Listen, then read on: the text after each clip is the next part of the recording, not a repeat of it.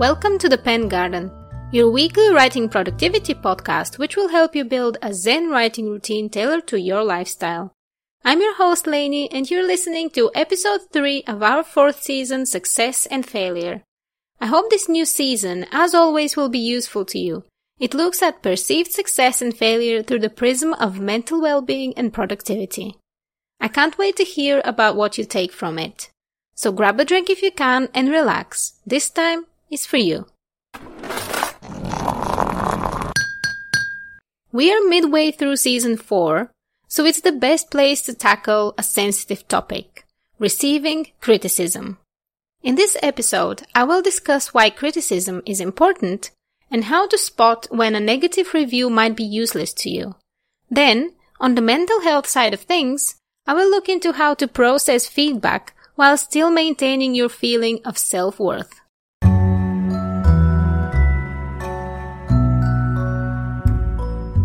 Most writers have heard or know that feedback is important. Some beginners, however, are only happy when they receive compliments as feedback and either get discouraged when they get critiqued or offended. So I wanted to very briefly summarize why getting any sort of feedback, positive, negative, and everything in between, is a useful tool in your writer's toolbox. An article by Haley Grant identifies three main benefits to receiving feedback on your written work. Feedback is crucial because it improves learning, enhances relationships, and promotes growth. Receiving comments in relation to your writing helps you see your work from a different perspective. Writers are often too close to their words, and it's wise to listen to critique. This way, the piece will be streamlined and much improved. Relationships between writers and those who read their writing, be it clients, customers, or fellow writers, are really important. When a writer listens to reader feedback, readers feel seen and listened to. They feel a part of the creative journey and are thus more engaged. And finally, feedback is essential because it keeps a writer from going stagnant. It helps creative people who are willing to listen to focus their energy on self-improvement, analysis, and self-reflection. Nurturing these skills is not only important for your writing journey, but also for your growth as an individual in a world which increasingly places value on authenticity. Now that we've established that feedback of all kinds helps you grow, let's talk about the fact that not all criticism of you and your writing is constructive. Sometimes people are mean for no reason related to you, and there's nothing you can do to improve following their comments. To illustrate my point, I will give you a bit of homework. After you finish this episode, go to a book's Amazon page or Goodreads page, any book, and look at a few five star reviews. They're probably gonna say what you thought when you read the book if you liked it. But then filter all reviews and look at the one star ones. Notice how many of the points made there relate to the reader and not the writer. One of the books I was amazed by recently, and which made it into my very sparse list of five star reads, was The Priory of the Orange Tree by Samantha Shannon. I love it because it was a beautifully written fantasy book, which was thought provoking as much as it was entertaining. But here is one of its one star reviews. This book weighs 1119 grams. I have a 1 kilo limit so my books don't knock me out if I fall asleep reading them. Also, it takes itself so seriously and lately I'm into writers who make me laugh along the way. This is the worst review a writer can get. It doesn't say anything about the writing or the plot and only speaks about the reader and their preference. It also fails to inform other readers about why this book would or wouldn't be for them. The size of the book and its tone are obvious from the listings and the blurb and delivered in a much less aggravating way. So I ask you, for the sake of your mental health and for your right journey, evaluate criticism first before you take it to heart. Think whether you have found the correct audience. Maybe it's not your writing, but the way you market and advertise your work. Maybe the time for it is wrong. Whatever it is, try to understand the underlying reason for negative feedback received, and if you can't find out, it's more than likely that it's an issue with the reviewer and not you. Let it go and move on to other constructive comments. Talking about positive feedback, if you haven't joined my newsletter yet, you're missing out. I've now sent my first few ones and I'm really enjoying the process.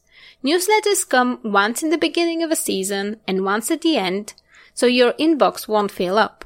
They all feature a cute animal and a book recommendation which can improve either your mental health or your productivity as a writer. Feedback about the newsletters has been really positive so far, so after you finish this episode, go sign up. And if you think they can be improved, email me and I'll promise I'll do my best.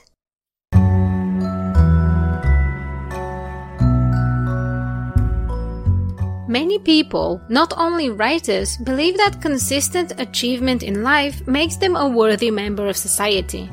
If they're contributing to the greater good somehow, they know their existence is not meaningless. They think if they pursue socially defined life goals like marriage, having children, earning big money, receiving peer acclaim, they would be happy, fulfilled, and most importantly, worthy. But what does it mean to be a worthy human or a worthy creator? Does having a mental health illness which prevents you from consistently writing make you any less of a writer? Or is an obscure poet who loves their craft less worthy than a best-selling author who doesn't really enjoy writing anymore? Is there an issue in any of those scenarios when it comes to worthiness? I, and many more around the globe argue that people are intrinsically worthy of their life and aspirations. If you've ever compared yourself to other people and felt lacking and less worthy of success than them, maybe it's time to unattach your self-worth from your achievements, or lack thereof.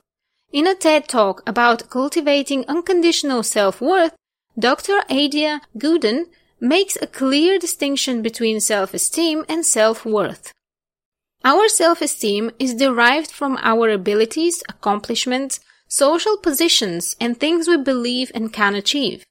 We can bolster our self-esteem by improving our skills and performance, and our self-esteem goes up and down depending on how we're doing in various aspects of our lives. In contrast, unconditional self-worth is distinct from our abilities and accomplishments. It's not about comparing ourselves to others. It's not something that we can have more or less of. Unconditional self-worth is the sense that you deserve to be alive, to be loved and cared for, to take up space. So, to bring this back to writing, how do we cultivate unconditional self-worth when it comes to our creative selves? How do we reconcile the difficult emotions which come from receiving rejection, negative feedback, sometimes downright hate for the work we've poured our hearts and souls into. Dr. Gooden suggests four ways which might not always be easy, but can be very beneficial if adopted with patience and care. First, forgive yourself. Many of us struggle to feel worthy because we are angry with ourselves about past mistakes. To forgive yourself, reflect on the circumstances that led to past mistakes, acknowledge the pain you experienced, and identify what you learned from the situation. Then say to yourself, I forgive you, in an honest and kind way. Writers can regret their reactions to negative feedback or blame themselves for a book's bad sales record. Let go of the baggage that blame carries and try harder the next time you're in a similar situation instead. 2. Practice self-acceptance. Many of us struggle with low self-esteem because we think there's something wrong with us and we refuse to accept ourselves the way we are. On social media and in general, we receive so many messages that we are not okay the way we are. See if you can let go of the thoughts you have about how the way you think, feel, or look should be. Instead, focus on the things you like about yourself. Over time, begin to embrace your quirks. These quirks are probably what will set you apart from other writers. They're going to be the small things that readers love about you and your characters and plots. You're a writer because you have something to say, a story to tell which only you can tell. So embrace that and celebrate it. 3. Be there for yourself. When life gets rough, many of us engage in harsh self-criticism, which only leaves us feeling worse. What we need most when we are going through a difficult time is for someone to say, I see you, I see how badly you're hurting, and I'm here. We can do this for ourselves. The next time you experience emotional pain, acknowledge how you're feeling and offer yourself some comfort. So don't bash yourself for the next bad review you receive. Don't jump to the conclusion that it's only natural for you to get it, that you're not a good writer after all. Recognize that you're hurt. There's nothing wrong with that. And tend to yourself before you address the feedback. Come back to it from a place of inner strength and understanding. 4. Connect with supportive people. Low self-worth can leave us feeling isolated and alone.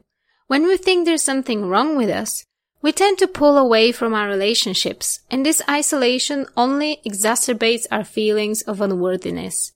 Connecting to people who are supportive helps us to get in touch with our humanity and our sense of worth. So reach out to your writer friends, your communities of writers who undoubtedly also get bad reviews and bad days. Share your pain and allow yourself to believe that what they tell you is true. Let them uplift you as you would uplift them in their time of need. Other writers are not only there for you when you need inspiration, as I said in season 3, they're also there to support you when being a writer is not as nice as it sounds. To summarize, feedback is important. Writers learn from it, improve their writing craft, and use it to build long-lasting relationships with fellow authors and readers. Not all feedback is constructive, so it's best to let some negative comments go and not let them affect your feeling of self-worth. Your writing achievements do not determine whether you're a worthy writer. You are by default that because you enjoy your creative journey and you have a story to tell. Cultivating unconditional self-worth can help you maintain good mental health, which is invaluable for any writer's creative practice. Next week, the Pen Garden will have an unexpected break because I won't have access to my recording equipment and didn't have the organizational prowess to pre-record an episode. But I'm sure you'll be fine during the holiday season, resting, writing, and reflecting on this difficult, difficult year. So the next episode will come on the 5th of January. Its topic will be very timely, focusing on how to set achievable personalized writing goals. It is the best episode to listen to before you decide on your New Year's writing resolutions. A blog post which summarizes the ideas of this podcast is available on my website, thepengarden.com. I have cited all my sources there so you can go on and continue your own research on the topic. If you like this episode, please subscribe to the show. If you can, please leave a short review. It helps creators who are starting out, such as myself, let more people know the podcast is enjoyable. Sign up to my newsletter for more and come chat with me on Facebook and Twitter. This podcast was informed by the turbulent journey of writing and publishing my first book, The Lavender Phantom. It is a romantic thriller and is now available for pre-sale at a special price for early birds. It's 25% off, and if you pre-order now, you can join me in my pre-order giveaway and win some gift cards, books, and tea. All details can be found on my website, lainiedelrock.com slash books. Thanks very much for listening, everyone. Hope you have a restful holiday break and speak to you soon.